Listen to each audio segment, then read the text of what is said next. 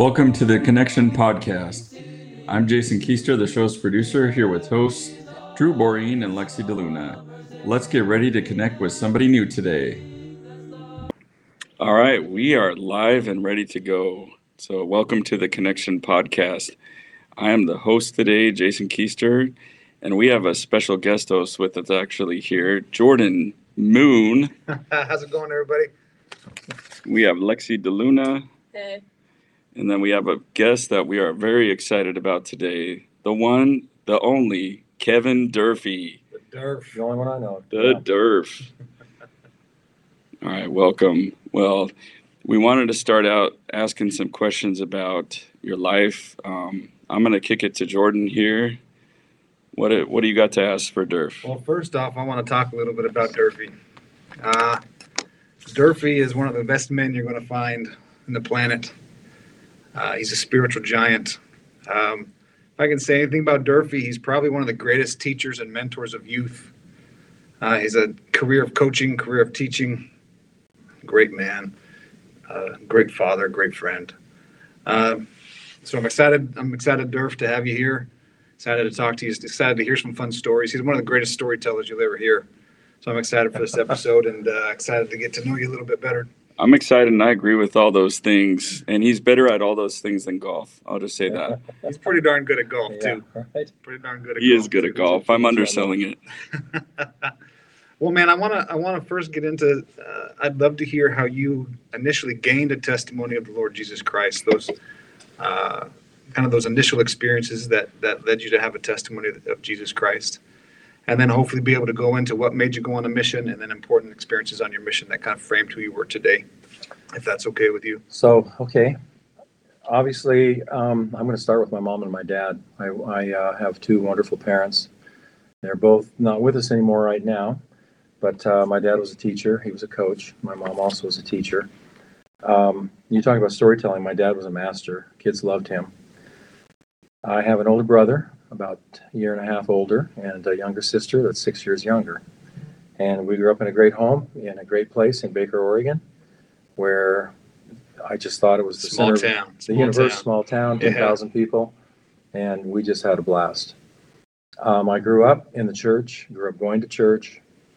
Um, the one thing I never, I, you know, I, I guess I always thought that I was going to go on a mission because we talked about that, and my brother went on a mission right when he was supposed to, and and uh, I got up at Ricks College, and it hit me that I was going to turn 19 that November, and something scared me badly. And what scared me is I knew that I was going to have to be at some point on a mission, looking people in the eye, and telling them that I knew that Jesus was the Christ. And I had never asked. I'd always believed that, but I had never asked. So I'm not sure that I knew that. And so I remember kneeling down in that November and asking for that testimony, for that witness. And I continued with that prayer. Um, it was March. March came. Uh, so it's a few months later. I was at a sacrament meeting there at college, and we began to sing a closing song, just like I've done my whole life. And the song was I Know That My Redeemer Lives. And I was surrounded by roommates and, and other girls from the branch and the ward. And as we began to sing that song, by the time I got to the second verse, tears were coming down my cheeks. And it was like, what is happening to me?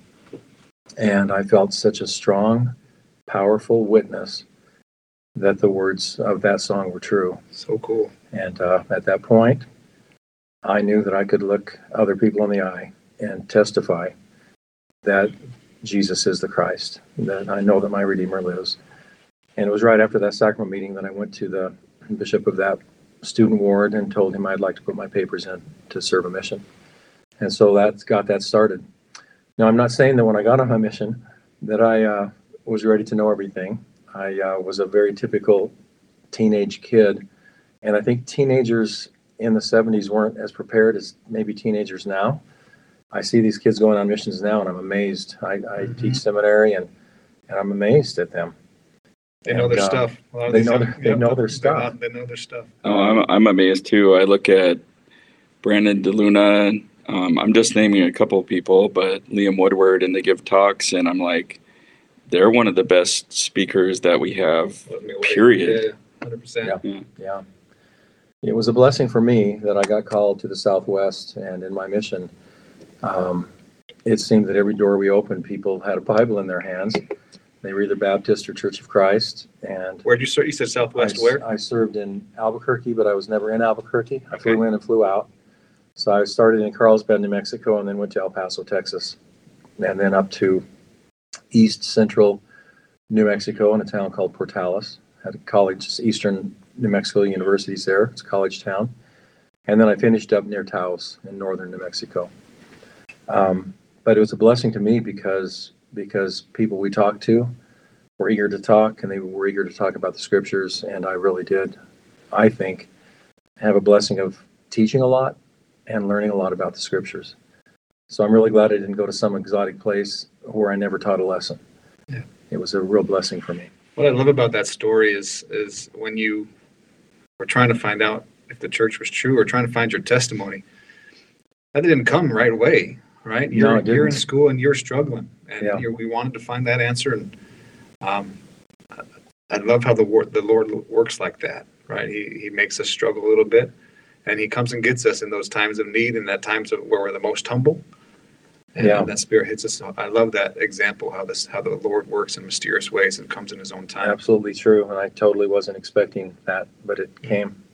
Now, when you first got onto your mission, I you had a, a rude awakening. Tell us that story. That's a good So- story. So I had never read the Book of Mormon. I'd never read, I mean, I'd read parts, but I'd never read, obviously, all the Bible either. And uh, I was just like uh, fresh, fresh to go. And uh, my fourth day out, a, guy that was about 19 or 20 pulled up in his car to my companion and I. And he rolled down his window, and I, we recognized him as kind of the local youth pastor of the uh, Protestant denominations. And his first words were, I, I can prove to you guys why your church isn't right. Why isn't it true? Mhm. Exactly what you want to hear as a That perked my missionary, right? But uh, my companion was ready to say, well, thanks, but no thanks. And, and uh, he could tell I was looking at him. So he said, all you, all you have to do is turn to the book of Gideon in, the, in your Bible. and so I whipped out my Bible and started looking. And then he started laughing and pulled away. And my companion looked at me and said, Elder, Couldn't find there it. is no book of Gideon. that was a rude awakening. Yeah. couldn't couldn't find it. Did, so after that, do you just walk out with your tail between your legs? Uh, yes and no. I, I uh, because of my sports background, I was determined to to to uh, read and to learn a little bit more. Have you used the Book of Gideon trick on anybody? Uh, no, I haven't. Just a something to think about trying. Yeah. Maybe maybe in seminary. Yeah, I'm surprised I haven't. That would get a lot of us. doing that. Might get one of the students for sure. I have to Google where is the Uh-huh. of Mine doesn't have that. You gotta miss it. Uh-huh. That's awesome.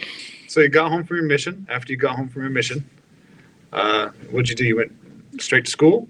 So I'd gone to a year of college before, and I went, uh, got back middle of August, and uh, for my mission, and by September 1st was up at, um, at that time Ricks College, BYU, Idaho, and um, went there for that year and graduated with the associate degree, and then went down to BYU in Provo, and um, and ended up getting my degree down there. Met my wife my fourth year, my last year of college. Now, this is. I wanted to get into this. You need to tell. We need to hear the story of how you met your wife, um, and and how you decided who you were going to date. Okay. So about uh, three days before classes started, my roommate and I, one of my roommates, there were six of us, we all knew each other, and and uh, my roommate and I decided to go to the store, which was about three blocks away, to get some stuff. And as we were walking about a block from our apartment, we walked past uh, a house that had um, students in it, and there were two girls sitting out front playing Yahtzee. And um, my my buddy and I looked at Is each this other. something people just did back then? I was going to say we don't do that nowadays. We don't- Yeah, I don't know what they were doing. Like- You'd have to ask Rhonda. But they were playing Yahtzee, and and uh, my companion and I, fir- uh, my roommate and I, first noticed that they were they were cute. So we said, "Hey, let's go talk to those girls." And so we did. And as we walked away from them, I looked at my my uh, roommate said, "I'm going to ask that brunette out." He said, "I actually I want to ask her out." And so we argued a little bit about that, and then we flipped a coin. We decided whoever won the coin flip got to ask her out. And so we had a big uh, meeting that get together that night, kind of a ward social to get to know everybody. And she was there, and I asked her out, and ended up beginning to date her. And um, by January, I asked her to marry me. I And love we were the married the following June. I love the coin flip, man. That's that's one of my favorite stories of all time. That was a good one. Does Rhonda know about the coin flip? She knows about the coin flip now. She didn't then. Does she give you a hard time? Oh yeah. How long did it take you to tell her that, hey, I Uh, dated you and not your roommate because it landed on heads? Or something? Yeah. Well, no, no. We both wanted to. Yeah. Neither of us asked out the roommate if- Oh, for okay. some reason, but uh, but we both wanted to ask out, ask Rhonda out. So anyway, that's the way that worked. It was a good one. And you guys ended up getting married. You guys get married in the temple initially. We did in Oakland. Okay. Uh, she's from Northern California, and so um, we got married in the Oakland Temple. Beautiful temple. Beautiful temple. Talk about uh, the importance of getting married in the temple and getting married at a young I'm age. not sure that I can even fully explain how important I feel that is. And I'm not sure that I even understand how important that is. But I know it's important. I know that when we were sealed, that our children upon their birth were sealed to us. And and I honestly think that at some point in the future we will find out that that is way more important than we ever realized it was, uh, especially the family. You know, someone talked about a chain like a link, and it's really not a chain. It's it's more like a chain link fence. When we think about who we're tied to, when we think about aunts and uncles and grandparents, and and it is a chain link fence that we are bound together. And um, so, anyway, I've just thought that that was always a blessing. Our four children were all um, sealed and married in the temple when they got married, which I'm really pleased that they made that choice. And uh, anyway, I think it's very important. I, I remember the man's name. His name was Horace Ritchie. I met him one time in my life, one day, the day that he sealed us. But I'm grateful for Horace Ritchie and for uh, his life to be called as a temple sealer. Now, we've kind of talked about this early stage of your life and the arguably uh, some of the most important parts of your life. You're, you're going into your mission and getting married.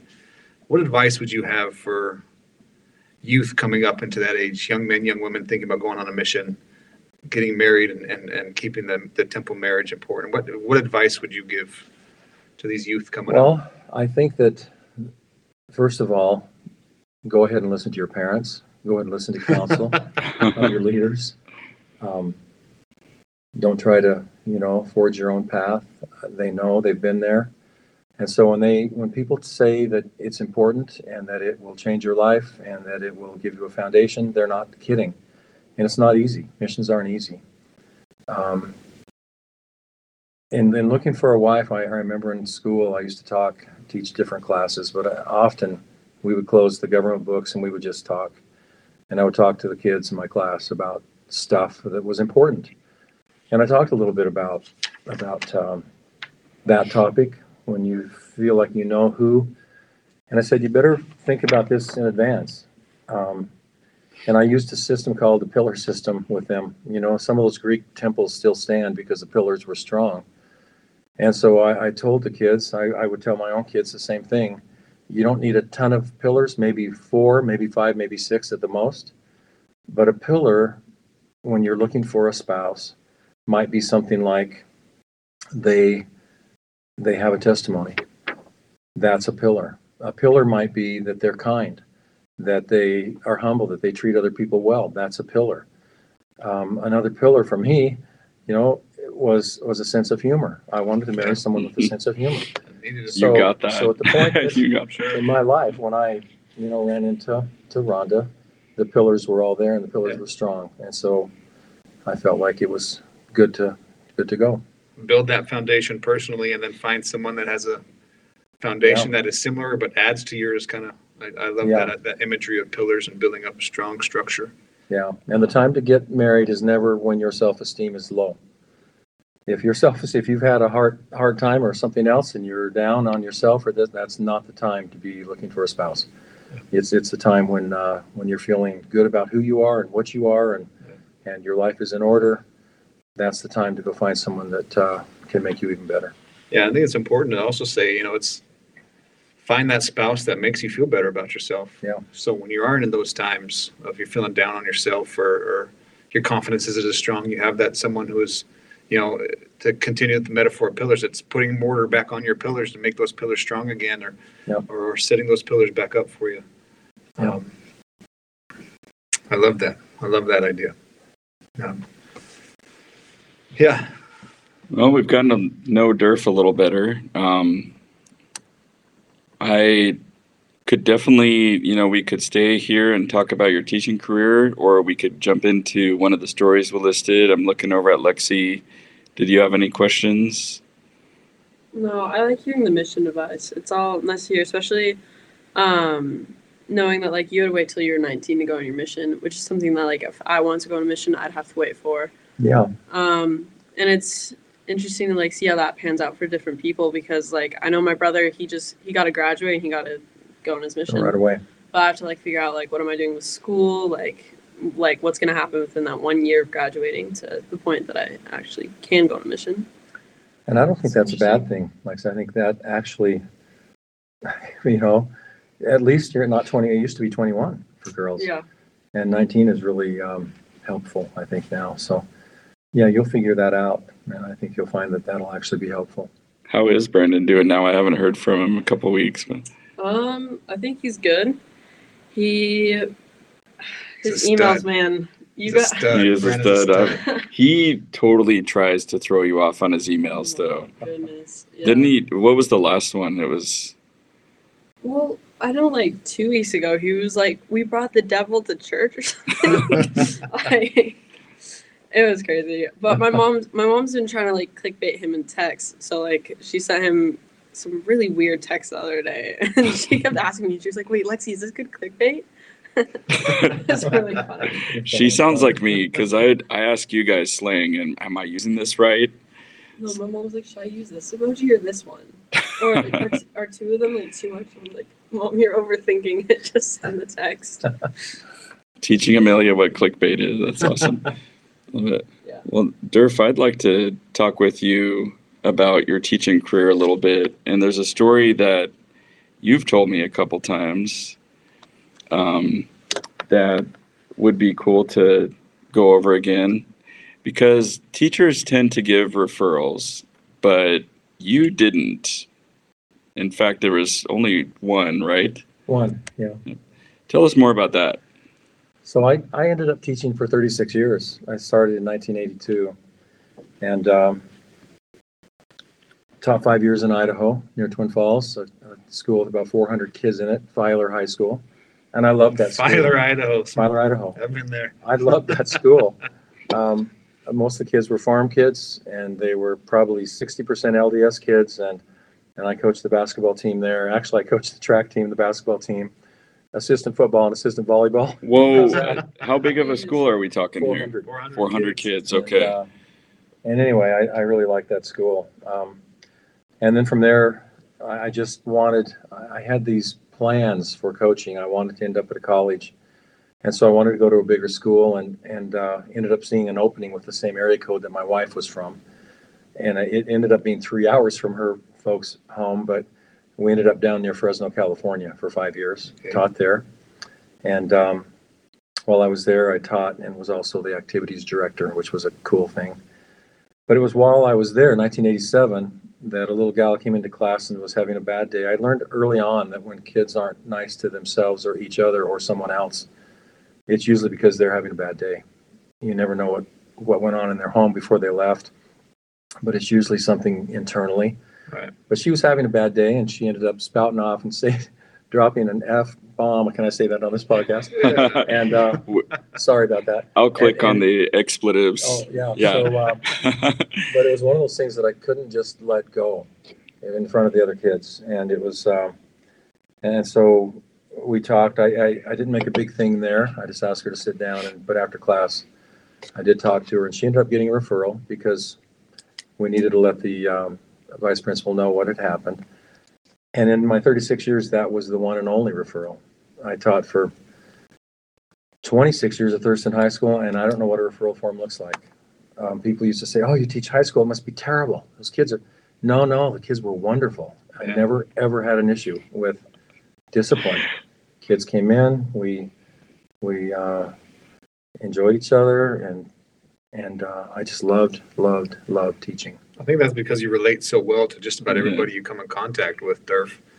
You know, every uh, and the kids uh, still to this day, uh, the seminary kids, myself being a kid, right? You know, we all look, we all look up to you. You just relate to us, right? You're the you're the fun guy still. Well, You're part of guy. it's because I was a renegade myself in high school. I tell this story. My brother, who's you know not much Here older we go. I am, uh, was a 4.0 student, and my you know my dad, and mom, that they're very proud of that.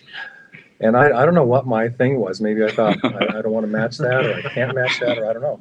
But I rolled through with the 2.4, and absolutely enjoyed school. And my dad often was like, well, "Why isn't Kevin here?" Well, Kevin was skipping school, but I enjoyed life.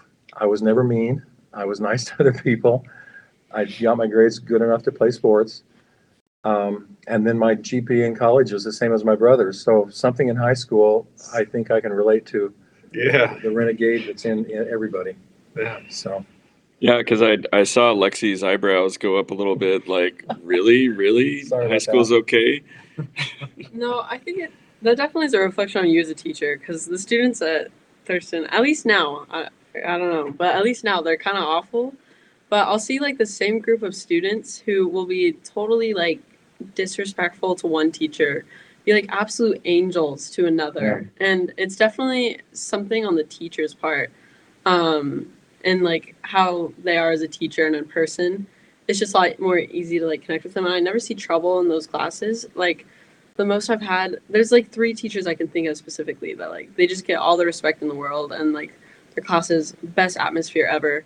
And they'll just be like, "Can you please stop talking?" Like once every like five classes. Yeah. It's so I'd say that's definitely a reflection on you as a teacher because I would agree with the statement that the high school students are well, they can be, I guess. really interesting sometimes. Yeah. I I was curious about one thing because this came up in our episode with Kirsten Woodward too, that when there is a bully or somebody that is disruptive, it's generally the question is not why the behavior but why the hurt because usually something's coming from their home life or from their experience at school. How do you kind of toe that line between addressing the behavior, especially if it's in front of a lot of people, but also trying to help them heal from the hurt that they're dealing with. You know, that's a good question. And I think that um, often you can see those kids early, like maybe even the first day. I would take time, the first day of every class, to kind of talk as a class to the kids, have the kids talk a little bit. And I could, you could see those things. And, and um, my approach was never, ever, ever to confront a person, a kid, in front of everyone else because then it's devastating to them and they're going to react negatively. So my approach was always to very subtly have them hang back when kids were leaving to where it was just me and them. Usually it was a me and him. Sometimes it was a her. But uh, Those trouble boys there. but, uh, but it was an eye to eye thing where I would tell them that I appreciated the way they were that day. First day, almost everybody's good. And uh, that I knew we were going to get along well. And I would try to relate and not. I, usually, I would be very honest and I would say, You're probably smarter than I am. I'm going to try to teach this class. I do know government and I do know history, but there's a lot of things I don't know. But I, I'm glad you're in here and, and appreciate that, you know, we're going to get to know each other better. And it was amazing the connection that came from those kinds of things. Those kids would never act out then. Um, so, so it was, it was, I maybe that approach. You can't always have that happen. Sometimes things happen between kids too. Um, but, but again, it was to, to try to deflect quickly and move on without embarrassing them in front of everybody else, and then, and then definitely addressing it. I'm learning a lesson there that if your first interaction with somebody is a disciplinary setting, that's probably not going to go well. Um, but if you've already established that foundation of friendship, mutual respect, that's where that's the game changer, I think. It is. I think it is. You feel like in those interactions with those with those students that your relationship with the Savior, the Spirit, helped guide some of the, those thought processes and your your uh, the the way that you determine to interact with them. You know, there, I, I think part of this too goes back to watching my own father, who was kind of a master at, at that kind of stuff. He wasn't, you wouldn't say, oh, this, he's so spiritual. He was, he was a coach. He was a good man, but he didn't, uh, wear his religion out there for everybody to see. He just was a good person. But boy, he could relate to kids. Yeah. And I admired him and watched him, became a teacher. I'm getting choked up a little bit because of him. But I look at that, and also consciously in my life, I have reading the scriptures. You'll read things and, and consciously think, "Oh, that's how the Savior did it. That's how He does it." Mhm. And you know, and consciously at times with my own kids and, and also at school, yes, I would um, try to pattern a little bit of the behavior after how He would pattern the behavior. So sometimes consciously, sometimes unconsciously. Such a such a profound thought of um, just trying to be a good person, right? You don't gotta you don't gotta be perfect. No, in fact, my uh, my thought is this: people in general are turned off by other people who want them to think that they're perfect, Yeah. or know everything. Kids hate that; they're very turned off by it, and and um, I think kids love to hear a teacher say, "I don't know everything." Yeah. And uh, and you guys, many of you are smarter than I am, but I will be able to teach you what we're talking about. Yeah. I had to do a, a disclaimer early in every class that I'm a bad speller. I am. And so if I'm doing stuff on the board and misspell, don't get psych, you know, don't psych out. Just tell me how to spell it right and I'll change it. And they, the kids like that. It's okay. I have to ask Lexi this too because I wonder that I, I feel like the vulnerability and letting people know you're not perfect is really key. But I also secretly wonder are people thinking, this guy is a moron? Like he has no clue what he's doing. No, I feel like that's definitely true. I think we like to see that like teachers or leaders also aren't perfect, and it's definitely encouraging. Makes things a little more fun, like carefree, knowing that we all make mistakes, big or small. So I appreciate that. You're very wise. Very wise. Very wise for your age, Lexi.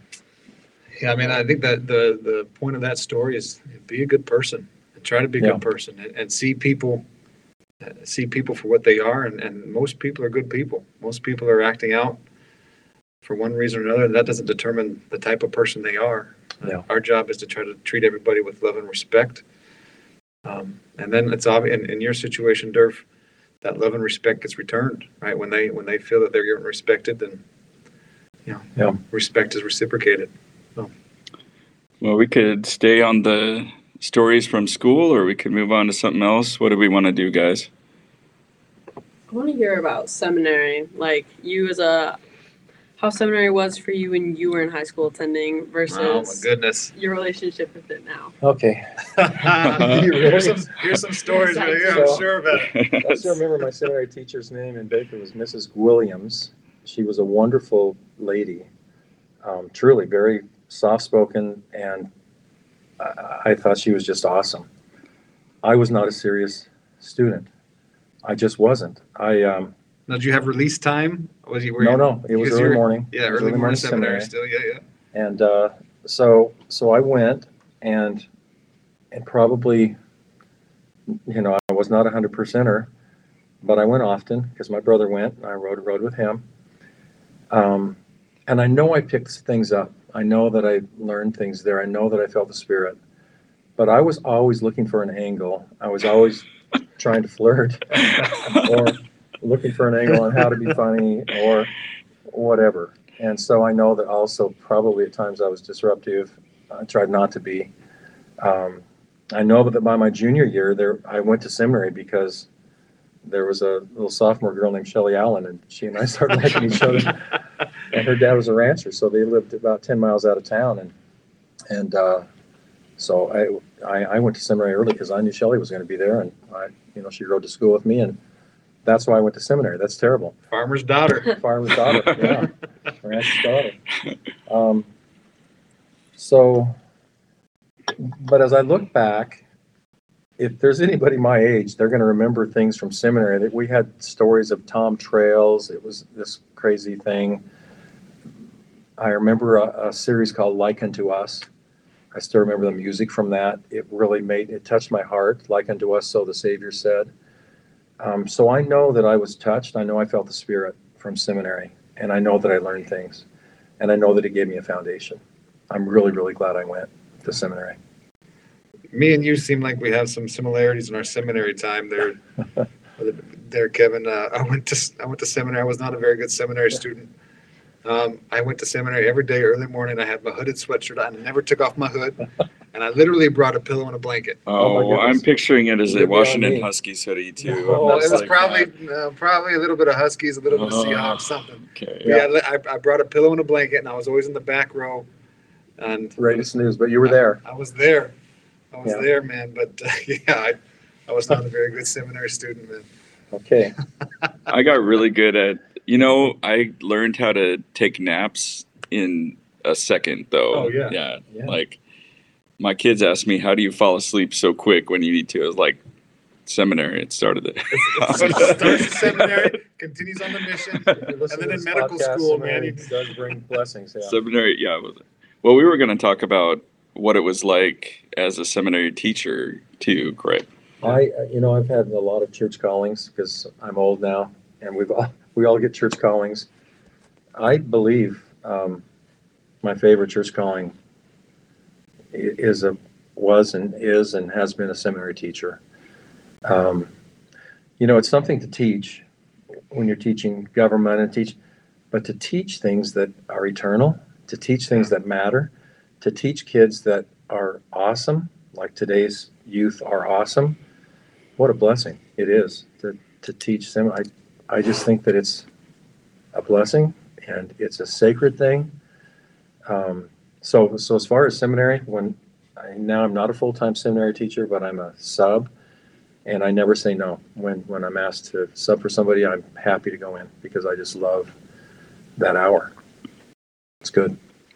One thing I've tried to ask everybody that has taught youth um, of this generation in some capacity is what do you see that's special about this generation compared to maybe mine and Jordan's or yours? I, I, you know, the word that comes to my mind is goodness. I just think there's Yeah. so many kids that are just, they want to be good. So much better than we were. I feel. So I much think, better. Yeah. Yeah, so much better than we were I mean, for sure. I sometimes it feels like I was looking for to to get in trouble, Yeah. and they're they're just there's just goodness. I think of my grandkids. I think of the kids that I know from our ward and from our stake, and there's just an innate goodness to them, and I know that that goodness came with them from the preexistence. That they are who they have been for eons of time, and we're getting to know them now. Yeah. Set aside for this time specifically. Yeah. Maybe it's it. I'm just thinking too, as somebody who leads in any capacity, less about teaching youth of this generation how to be like us, and more reminding them who they are.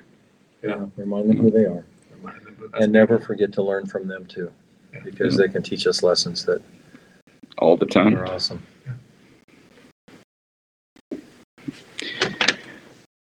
Well, it, what stories do we want to jump into now? Uh, maybe the knee injury that. puts Yes, that's a good Okay. one. okay I, that was a pivotal time in my life so as i said i grew up the son of a guy that coached and i loved sports loved sports and um, in fact i thought school was there for sports and then you went to school. Um, my sophomore year actually i go back ninth grade year. In ninth grade year I, I set a pole vault record which was really important to me because back then junior high was still ninth grade and then you go to three-year high school. Yeah. and i i loved football. I loved basketball. But me and some buddies when we were little started pole vaulting over our back fence. We had a bamboo pole and we would go, would go over our back fence and so That- there were three of us How many injuries happened from that? That one? my could gosh. not have gone well. it was it was yeah there were a few So you were going over the fence. over the fence our back fence Landing Oh, on. yeah. on grass Oh, okay. yeah. Did you get splinters? uh, no And, uh, yeah, and often, we, you know, we would have to, you know, hit the fence with our feet or whatever. Okay. But when we got to junior high, I can't even imagine, man. That's we started pole vaulting, the three of us, and the poles were not good poles. They were aluminum. And the stuff we landed in, my seventh grade year was sawdust, and then they got burlap full of pieces of, of, uh, you know, that stuff that's soft. What is that stuff? You, you stuff pillows with it and stuff. cotton. Foam rubber, Foam, foam yeah. rubber, pieces of foam rubber. But anyway, I, I I remember looking at that pole vault record, and a guy had said it, named Dick Sheehy, who was a great athlete, and he was like three years older than me. He ended up going to Oregon State on a full scholarship as a as a cornerback, defensive back. But that record was something I really wanted to achieve, and I ended up doing it. I beat his record, and and pole vaulted 11 feet two inches, and like three days later, broke my collarbone playing Red Rover, Red Rover, and PE. But that pole vault record, I checked like a month ago, is still there. It has Still not been beaten yet. Um, so it's I'm proud of that.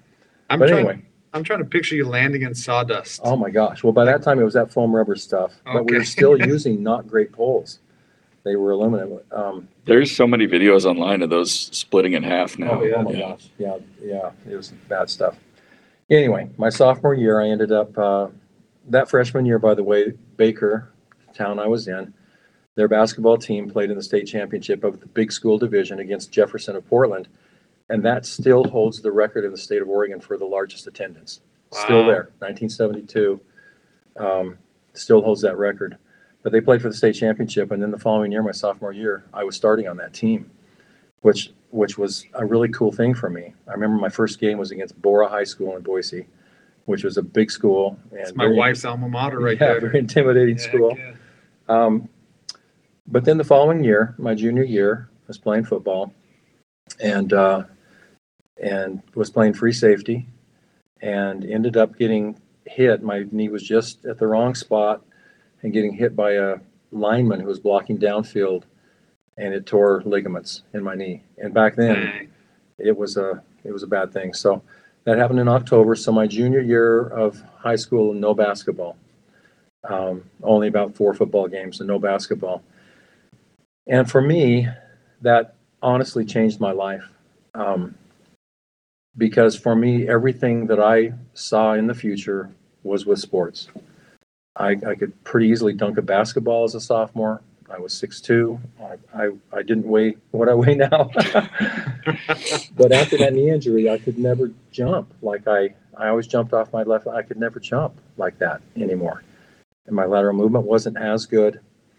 Um, and so I did play my senior year and, and still ended up playing quarterback and basketball. Um, I got an offer to, to be a, a quarterback at Ricks College. I actually had a football scholarship offered, but the basketball coach promised me that I would have a basketball scholarship. He said I can only give nine, but by the time you know school comes and whatever else, there's going to be twelve, and you will be one of those. And so I turned down the football, and I remember going there to basketball, and there were eighty some odd guys that they started with, and of course nine of them had their. It was a basketball class, but from that class he would pick his team. Uh, had their scholarship, and we got down to fifteen, and I was still there, and then he cut three, and I wasn't in that group. And and I remember from that point, that's when my mind began to say, well, no wonder you need to go on a mission. Yeah. And and I think that that all stemmed back to that knee injury, that that set the tone for the rest of my life, which was a blessing. And I, I actually realized it then, which I'm lucky I realized it. I really thought that that was a blessing. So that was my knee injury. It was a bad deal um, at the time. You think that led you into coaching because you, you weren't able to fulfill I your, was going to coach anyway. Yeah. I wanted to be a guidance counselor and a coach. Um, I actually have a master's degree in counseling, but I never really wanted to leave the classroom once I started teaching. Yeah. But um, I always, I always wanted to coach and teach. So I've never been coached by a, by Coach Durfee on an actual team, but I've been coached by Coach Durfee on the golf course. yeah, that's not good. No, and it's, uh, I would have loved to have been a, a student under you in any sport, man. You're, you got, you got a knack for teaching that kind of stuff. I would love to, and you always shoot like five to ten oh, strokes better when Durfee's there. He's like, "Oh, just try this a little bit," and sure enough, straight down the fairway, and And then you beat me. He's- That's good. he's smiling as he's walking next to you. Yeah. Yeah. He's I'll he's happy when you beat that. him though. Not everybody is. yeah. Yeah, you can't take that too seriously. Well, I have a story I'd like to go back to. This is from teaching again, but I think one thing you mentioned you are proud of is that you were asked to be the commencement speaker several years in a row um, at high school, and just wanted you to unpack that a little bit for us. Yeah, you know, I was never chosen as teacher of the year. Those are always given by the principal and and people like that. And I never um, wanted to be given that by a principal. I always wanted to be given something by kids. And I think the gift that I was given was a gift by kids. And and I, after I left Idaho and went to California, I got a letter that um, spring while I was in California from the senior class in Idaho, where I had been the year before. And those kids wanted they they actually had bought a plane ticket and Wow. flew me back to be their commencement speaker what an honor. That's which I really that was an honor. And uh, so then when we got to Thurston, um, Thurston has a tradition that they choose eight teachers. The senior class chooses eight teachers to read their names at graduation. And whatever teacher, as they're choosing those teachers, get the most votes, end up being the commencement speaker. And and I am proud of the fact that in my 26 years at Thurston, I went to 26 graduations. I was a reader 26 times, and and four of those times I was their commencement speaker, which Wow. which I was um, I just thought was a blessing. That was a good thing. Do you remember what you spoke on at the commencement? I do. I remember things. I remember certain things. I remember once talking about a kite. That kites um, are held up by strings. Sometimes I talk to the kids a little bit about about rules and things in their life that um, they're going to think sometimes hold them down because they want to be so free. But often when when they choose all that freedom, in reality, they're going to hurt themselves. And I talked about a kite, how the string actually keeps the kite up. It doesn't hold it down. If you let go of the string, it falls. And so that was one of the themes. I know one of the years. Um, I, I just talked about different things. I, I, I tried to theme most of my things with kids about happiness, how to find happiness, real happiness. I I know I think I probably know the answer to this, but why was it so much more meaningful to have that recognition from the kids as opposed to your peers, which would be the principal and things like that? Yeah, I just because I think the kids know Uh, you can't fool the kids. Um, other people, even teachers, are very seldom in other teachers' classes. Administrators are hardly ever in classes, but kids sit in there for an hour and a half every every day or every other day, and uh, and they know. You can't you can't fool them. It doesn't take long um, until they know. So I just have always believed that if you're going to when we're going to get any recognition, it should come from the kids.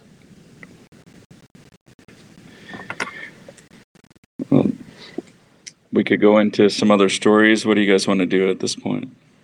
Kick me out. I would. Uh, one of the most fascinating. Uh, I'm not a native of, of the of Springfield or Oregon. Um, one of the most fascinating things that I know about Durf is, is his time as at Thurston was he was uh, there for that Thurston shooting. Um, talk about that experience a little bit. What uh, what you were doing during that time and, and how that's impacted you.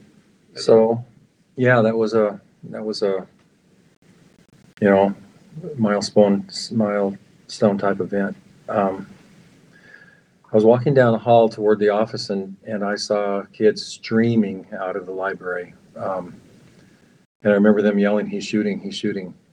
And my only thought was, I knew my son was in the library. That's he was a freshman, and I, that's where he went. That's two minutes before the bell rang to go to class, and I knew he would be in there. So it's really, really strange that I ran into that cafeteria. Honestly, we- weirdly, not even thinking that somebody's in there shooting people. I ran in looking for my son. By the time I got in, um, he had already been tackled by a couple of other boys. He was changing his clip. He'd already shot 50 shells. changing his clip and he'd been tackled. And I remember running and seeing a lot. There were 26 kids that had been hit by shells. And I remember running around to each one that was down looking to see if it was my son. And then going back to to the person I thought had, you know, looked to me the worst. But early on in that event, there were five of us teachers in there. One of them was the health occupations teacher. He was a nurse and he knew what was going on. He began quickly to uh, triage. He hollered at me and said, Durf, we're going to need, we're going to have people coming here soon, which obviously that was going to happen, ambulances, but I didn't think about that. But he said, we're going to need names of every kid. He said, get a piece of paper and go around and get names of every kid that's down before they get here, which was a really wise thing to do. Yeah. Um, or they would have been gone, you know, by, and, and so I did that. I think I'm the only person that actually went to every kid because they were some in the hallways, some all over the place. Um, and uh, one of the boys that that died in that event was in my third period class. Would have been in my class that day. Hmm. Um, and I remember going to him and and knowing that that I just remember the sadness of what his parents were going to feel. I remember the shock too, thinking I should be more affected. I know I was in shock of what was going on. But quickly, those kids were taken out. One of them was the shooter, which when he was, I realized, oh, that's the shooter. And I just thought he he's so young. That I mean, he looked right at me, and there was nothing. I mean, his eyes, there was nothing there. And I just remember thinking, oh my gosh, he's so young. He was 14. And um, I remember the days after that. I remember I slept with a nightlight for like two years. Um, I remember we kind of guarded the gates because they didn't want a bunch of people in. And I remember a car pulling up to the south gate. And I went over to it, and uh, three kids got out, and they were middle school kids from Medford. And they said they'd driven all the way up, and they had a little, a little gift that they had made. Um, they said they wanted to deliver that, and so I took it from them, and they got back in their car, and drove away. And and as they drove away, was the first time that I cried uh, because I thought, oh my goodness, they drove three hours for a 10 second interaction, and now they drove three hours back. But I just remember feeling the humanity um, in that moment. There was a LDS teacher along with me. His name was Bill Harris. Many people in our stake know Bill. And as we walked down the hall later that Monday, there was no school, and we commented to each other that we could actually feel prayers that were being offered for that place. And so, anyway, it was a it was it was a tough day. It was tough, you know. In a, in a way, I was one of the lucky ones. I knew very quickly that my son was okay. Yeah. There were people all over the city that didn't know for hours if their kids were okay um, grandparents calling from all over the country that didn't know. And, and in my own family, my Yeah. wife didn't know about me, or there were no cell phones then, um, or or our son. So our daughters, which I didn't realize, our kids in in elementary school were crying because they knew that Daddy and Chad were there. They had no idea. It breaks my heart. Yeah. So it was a tough day. How do you come? How as a as a mentor of students, for those first days like coming back? Yeah, it was it was hard, and we had a lot of discussions. Um, kids were confused. They were scared. They were angry. Uh, it took a long time. It uh, we had for ten years after that. On that day, you know, a memorial, a cell. I never went to those. I couldn't do it. I just didn't. I just couldn't do it um, because I'd been so closely involved in that. I just. I just couldn't do it. So one of those things. It was tough. Thanks for sharing that story. Yeah. I, I love the power of what you tell that story. I mean, it, you can read about it, but it's firsthand. And and listening here, uh, I started getting emotional listening to you tell Yeah. that story because it was real, right? And, and then it and then the fact that you're still touched by that that moment of kindness that those individuals brought touched my Yeah. heart. You know, small things that people do. Yeah. Can change the world, man. Uh, There are still change- beams in the cafeteria. I could take to you right now and show you three, three bullet holes that still have the shell in them that nobody even knows are there. Because one of the kids had, was trying to run out the back door and got shot in the rear end. But, uh, as he was tracing him out the back door, he hit that, he hit that beam three times and, Wow. and, uh, I noticed that that day those things are still there. Wow. And as I said, it was just one of those things. Well, thank you for sharing that.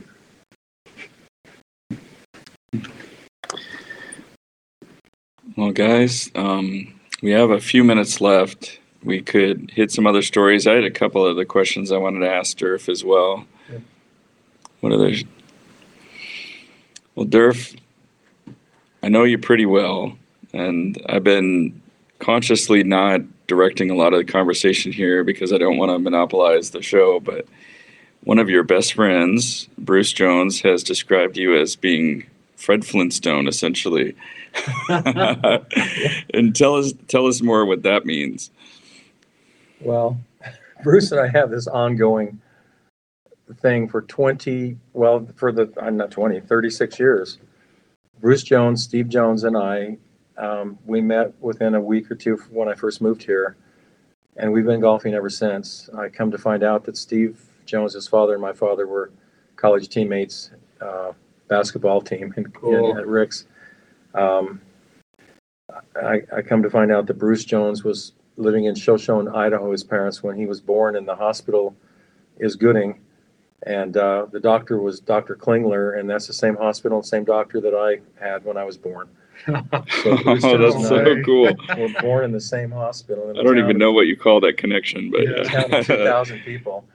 Uh, Steve Jones and I were sunbeams together at, because his dad lived in Gooding for one year while my dad was coaching there before they moved over here. So there was a connection there. Um, but I call Bruce Barney, Robert Barney, and he calls me Fred. And I have no idea how that started, but it's a little good natured. See, I I just uh, think of it as like Fred is the more free spirit of the two. maybe a little bit. yeah, yeah. A lot of people who see me in church probably don't know maybe how free spirited I can be, but maybe that's a good thing. Well, I I have learned a little bit about your sleep schedule just hanging out with you sometimes. Maybe getting up several times a night to go into the hot tub. I was in four times last night. really? Yeah, oh yeah. Why do you get in the hot tub so many Because I times? wake, I can't sleep. I'm a bad sleeper, and I can't sleep, and so I go there, and it relaxes me, and then I go back and fall asleep for about an hour and a half, and I wake up, and then I can't sleep, and I go back in the hot tub, and it feels great. How many hours do you actually sleep at night? I hate to say this. If I get four hours of real sleep, that's a good night for me. Wow. See, I'm amazed because I see you having all this energy and me being like nearly half your age. If I get that amount of sleep, I'm dragging. Yeah, I'm done. Oh, yeah, I, Done. yeah. And we've seen that on the golf course. I'll I'll be dragging after like a few hours of sleep, and Durf will just be there, chipper, making jokes. Yeah. I wish I could sleep more and sleep better, but I, I'm a bad sleeper. Durf, I'd I'd like to know a little bit more about what being a bishop was like. Humbling. How, how's that? Humbling. Um, I think that's another one that the Lord kind of prepared me for in a way, ego wise, just like my knee. Because I was coaching and had coached and been a varsity basketball coach, and that was kind of my identity. And and then Chad became a sophomore, and and it was going to not be fun for him because I knew he and another sophomore were good enough to start their sophomore year. And had I been the coach, the group of kids ahead of him would have made life miserable for him. I had a good assistant at the time, and so I determined that I was going to swallow some pride and resign. And I did. Sent shockwaves through the school, Well, it was through the you know, program. one of those year things. Yeah. And I, and so I resigned, and for three years, Chad played for varsity, and he started his sophomore year. And um, after three years, I then went back and assisted my old assistant, which which is Doug Paquette, and he's a wonderful guy and really a good guy. Um, so it was it was in the middle of that time while I was not coaching that I got called to be a bishop, Hmm. and I knew instinctively that that's why my my ego was in check. There's something intrinsic about coaching and about sports in general. Just watch parents sometimes; it's almost off-putting. But there's there's ego involved in sports that I don't like, and in a way, it's, it's just there. I, I don't know how else to put it. But when I wasn't coaching, it wasn't there. I was able to concentrate on my teaching. That part of life was not important. Um, and, and I think because of that, I was able to accept and, and be a bishop. And it was humbling to be a bishop. It was a wonderful experience, as you now know. Um, the first couple months, it was so strange to have people call you bishop. But then after four or five, six months, it's like, yeah, I am, because by that time you've you've been in in the battle, so to speak, and you you are a bishop. And so you just take it on and you do the best you can. And I just remember being humbled when whenever I had an opportunity to help anyone through repentance, I was amazed that their faith would bring them in and to put away ego and embarrassment and access the atonement. I I never realized bishops look at those individuals with admiration almost rather than with disdain. It was never disdain. It was always I admire you for because none of us are perfect. We all screw up, but it's hard to go in um, and repent. And I think it is for a reason. I think the Savior's church is built in such a way that repentance brings true change. It brings humility and it brings change. So I learned those things while I was while I was bishop. It's cool. And to add to that as well, the admiration that you have for people that come in, I think as a bishop more than any other time in life, I've just immediately felt the Savior's love for somebody that sometimes I don't know very well. And that can be a really powerful thing. Was there anything in particular that you felt as a bishop you learned that you brought with you for the rest of your life afterwards or I don't know. I think that as we go through life, our experiences arm us. We tend to add pieces of armor, like almost our bodies are magnets, and we just add little pieces of armor to us. And I know that that experience brought things to me that um, Hmm. are part of me today that wouldn't have been part of me. I think every calling we have and every experience we have bring us that type of that type of armor to help us continue to walk the path and be able to dodge the arrows, slings of the of this of Satan. Was it- Um, Was Yeah. it tough being released? Because I know for some people that can be a really um, pivotal moment. No, it was wonderful actually. I remember when I released from my mission. You know, there's a script that says there's a time for everything, right? Time and a season. It's time. I w- it was okay. I was it was okay, and I got called right away to be a seminary teacher after that. Oh, cool. Um, and and so I was just ecstatic. Uh, it was okay. I love that. Oh, it was time. I was done. yeah. Well, we we're at about time. Would- Are there any other stories you guys want to dive into here or questions for? I don't think I got anything else for you, man. Awesome. Well, I always end with the same question. The show is called The Connection, and our final question is: How has being a member of the Church of Jesus Christ of Latter Day Saints helped you better connect with our Savior Jesus Christ? Well, I hope I'm connecting. I um, I think when we're privileged to be members and we have a, a true prophet, we have scriptures, we have all the tools to help us to connect. Um,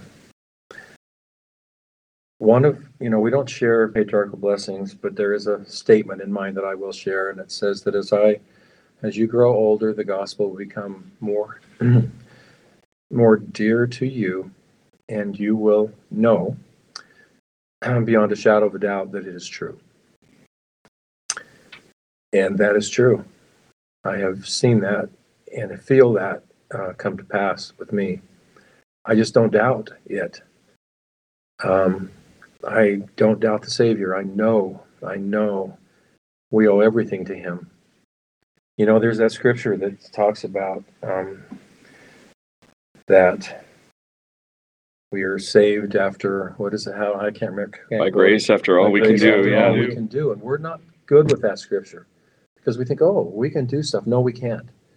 Because as you go forward, there are several, several scriptures that says that we do nothing. We can do nothing. Everything we do relies on Him. And, and there's a great scripture at Alma that says, all we all we can do is repent. That's what we can do, and that's what that scripture means.